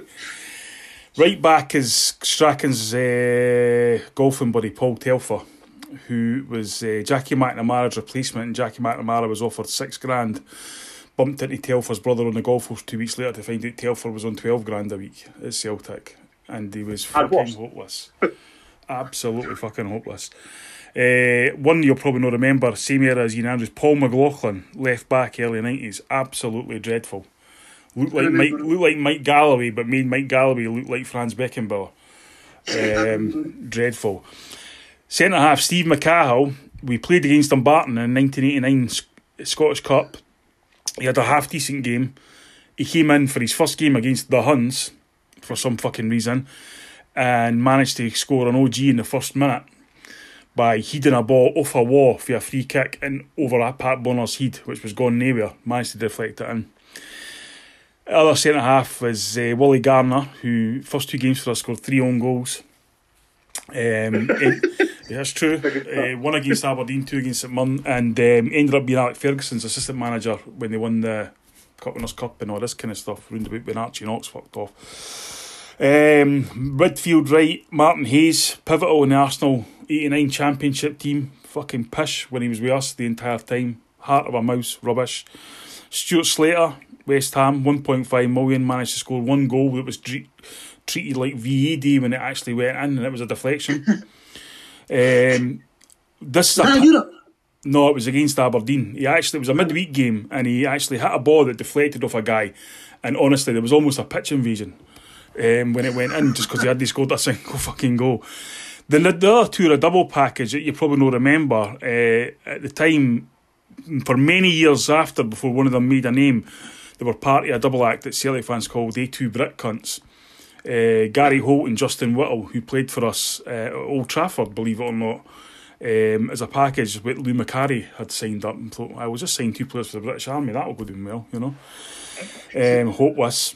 Golden Bridges, man, you can't argue with that. Number 9 is Wayne Biggins, who was brought in to replace Jerry Creaney, who was tearing up the league and sold to Portsmouth. He never scored a single goal for us. Another Lou McCarry masterstroke. The other two I was kind of, and I'm pushing it, well, I was got to say Kenny Miller just because he's got the touch of a fucking elephant and the brain of an infant, but he did come on to a supporters bus in Dundee last season, the season before, and have a bit of banter, which I thought was alright. Otherwise, he would have been struck to hell. But because he done that, I've put in Tony Cascarino, who, you know, was so bad that he managed to... His first goal for Celtic was against Hearts, which Tommy Coyne laid on a plate for him 3 yards out. Of course it was. And he almost... But he also managed to almost miss by hitting the ball back at Henry Smith, who then squirmed it into the net.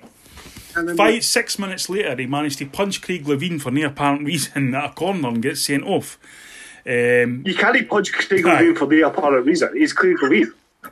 A wee bit jostling at a corner, and all of a sudden, Cascarino just floors him with a right hook. I wish he'd done it harder, and I might have had a food. Aye, true. So and just because of the money we paid for him and his reputation and all that kind of thing, and I'd seen him for Ireland, you know, big, strong and all that kind of thing. He was fucking terrible. So. And if they had a manager, it would be Lou McCarry. So, Paul, down to you. Yeah, I'm a bit different on this, that I've included guys that never had much of a career with us, but purely on the basis that they were so fucking bad, they can't be forgotten or erased from my memory. So, I actually got where Chris was coming from with Pereira, because I would nearly had him myself. Like, the amount of games last season that were on a knife edge and he let one in, that you wouldn't even point and say it's deliberately his fault. Aye. But... points.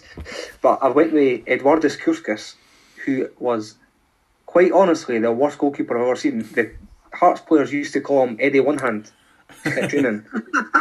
Pathetic. He got 2 games on the bounce, one at Ibrox, we were 1-0 up into the 90th minute or something, and he dropped in one of the worst goals you've ever seen for a nothing ball in the air, slipped through his arms, through his legs. I was at that game. Aye, and then he followed it up with a game against Inverness the week later, selling 2 goals and deliberately got himself sent off because he was having a fucking disaster. Killed the boy doing. So we ended up, we used our subs and ended up with Lee Wallace in goals. And we lost in the 94th minute. Honestly, it was the war. And it was at the point he was replacing Craig Gordon. Craig Gordon was getting kept on the bench with some kind of Vlad flu. It's ridiculous, man. At right back, I've got Barassa as well, that Chris Hudd, honestly one of the worst football players I've ever seen. Like, he was keeping Nielsen at the team, and he made Nielsen look like fucking Cafu. He had no neck either. He was a weird wee bastard. I hated him. Centre half, I've got Kevin James. Chris says he was good in the air. I will dispute that massively. He was currently 6'7", and he was 6'1" when he jumped. David Kucharski, a Polish boy we signed in the Vlad era, looked like an absolute psychopath, but he had absolutely no aggression on the park, and he looked like he'd never seen a football before. I'm actually convinced some of these boys that Romanov signed had never played football before, to be perfectly honest. We used to get about 40 trialists a week. Left back was a Levine signing for a couple of seasons back, Rafael Grzelak. He was absolutely fucking awful. Positionally horrible. It was terrible. He used to dive into tackles. He used to get sucked all over the place. He was fucking... Lucky him. Slow. Raising eyebrows. He was slow. He couldn't pass. Literally, any attribute, you name it, he never had it. It was fucking terrible. My midfield... And I feel bad for this one, because the guy was a massive jambo, but Kevin Twaddle, he was fucking... Oh, that's low. I mean, that man's been through hell. I'm not denying it. Friend of mine as well. I'm not denying it, but like, he came on in the 5-1 game against Hibs, like the one where De Vries scored 4, and he was only on for about 50 minutes and was the worst player in the park. He was fucking terrible. He tried a step over and ran the ball out of play, and he stayed himself. He went, my career never improved for that. In the middle, I've also got Goss. Like, I didn't remember him that well, but I remember like the excitement scoring that volley against Bayern and whatnot. and he was just fucking hopeless. Marius Kishis was a Lithuanian boy that came in. He came in early doors under Robertson before flooded us with people, and he looked like a competition winner. He was fucking abysmal. Or competition loser. Touchy a sex offender. Oh, Jesus, fuck. We're slaughtering Kevin Twaddle, who's been through hell. Now we're talking about sex offenders. On the left, also got Lee Jenkinson. Mm-hmm. That fucking daft step over and try to knock it past somebody was... I still see it. It's fucking horrible. How often do you go Bislegia? Bislegia, I think, was not a bad player. Is he your most expensive player ever? It was a monumental waste of money. I don't think he was that bad a player. He just never got a fucking game. Maybe for the money aspect, he might have been one of the worst players. They were saying he was the fastest player in Europe, and they were saying at training he was slow as anything. Slow as anything in the field. Okay, up front, Paul. It's a tough one, this. Chris O'Neill. Yeah, I knew that. Yes. Hopeless. Nah, David Whitavine was one of them. Oh, he scored against the Huns, didn't he? He did, but only because McGregor let it trickle through him for about 30 yards. That was also the game, which is a recurring theme, that Naismith died for the penalty, eh? Or was it? Aye. It was. Aye. I was like, it was that bad that like Laszlo used to slaughter him after every game, but he played him. He wanted a new striker in, and we wouldn't release funds for one, so he kept playing him and then slaughtering him in the press after it. And that's when you knew that Laszlo was on the way out. He was like, he's a nice laddie, but he's not good enough. I'm like, well, why do you keep fucking playing him then? And the other one, he only played a couple of games. And I was tempted to put Benny Eustace, who was one of the worst football players I've ever seen. But Arkadiusz Klimek gets an odd. We unveiled him sitting on a horse. His publicity pictures were him sitting on a horse with a big jacket. There wasn't even like a hair strip or anything like that. And he looked about 35 stone. He actually looked bigger than the horse. And he got a couple of games before he was swiftly packed back to fucking Kaunas. He was Polish. He was absolutely terrible. But honestly, there was about fucking 50 players you could have picked for the Vlad era that made like a handful of appearances. I've got to admit, I hadn't even heard of half of them. And certainly when I thought back to some of the Walter Kids and Kenny Blacks, I thought that's a bit... Well, I suppose that's that. We'd like to thank Chris for coming along and finally being an interest in O'Neill. Paul reminded me of a good story there. Remember that Rodney Marsh story? Paul was talking about getting sucked all over the place. It just reminded me of that story when Rodney Marsh played for Fulham, and the manager goes, "You at half time." He goes, "You play like that again, I'm going to pull you off at half time." And he goes, "That's brilliant, boss, because at QPR I only got an orange." We can thank Match of the 70s for that story that nobody's ever heard before. Well, we'll thank that. And we're taking a break now to next year. It's been great. It's been a good run, but you need to keep things fresh and vibrant and all the rest of it. That's what Paul tells me in the bedroom. So we'll see if Hertz are still a beer at that point, Chris. We'll see if Hertz are still alive at that point. Look like James Anderson in the backyard. Oh, aye. All right, so we'll go out with a song, and this is a message to all the Sefco fans who thought they won the league. They clearly have they. And it's also going to dedicate this to dedicated listener Paul Lee, who listens all the time and gives us good and bad vibes. So take it easy all, and we'll see you next year. Que sera, sera. Easy, easy, easy, easy.